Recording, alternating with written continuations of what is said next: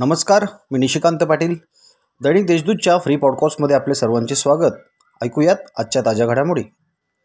शिक्षण संस्थेला नियमित वेतन सुरू करण्यासाठी आठ लाख रुपयांच्या लाच प्रकरणातील शिक्षणाधिकारी डॉक्टर वैशाली झनकर यांना अखेर न्यायालयाने जामीन मंजूर केला.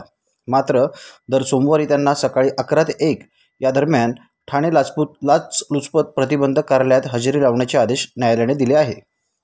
दरम्यान सह आरोपी असलेल्या ज्ञानेश्वर येवले आणि पंकज दशपुते यांना गुरुवारी जामीन मंजूर करण्यात आला होता. मात्र महिला असल्याने ठाणे लाच लुचपत प्रतिबंधक विभागाने दिलेल्या स्वातंत्र्याचा गैरवापर केल्याने आणि चौकशीला सुरुवातीला प्रतिसाद न दिल्याने डॉक्टर झनकर यांच्या अडचणीत वाढ झाल्या होत्या. आता घेऊया झटपट बातम्यांचा आढावा. नाशिकमध्ये माडाने घरांच्या किमती चाळीस टक्क्यांनी घटवून सामान्यांचे घरचे स्वप्न साकार करण्याचा प्रयत्न सुरू केला आहे. करोना रुग्णसंख्या हजाराच्या आत आली असून बहुतांश निर्बंध शिथिल झाले आहेत. फक्त शाळा आणि मंदिरावर करोना थांबला आहे का असा सवाल मंदिरावर पोट असणाऱ्या शेकडो व्यावसायिकांनी उपस्थित केला आहे.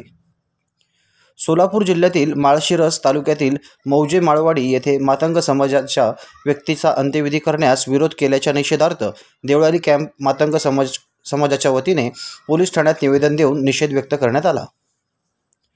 जातीचा दाखला नसलेल्या विद्यार्थ्यांना न्याय द्यावा अशी मागणी महाराष्ट्र नवनिर्माण विद्यार्थी सेनेने केली आहे.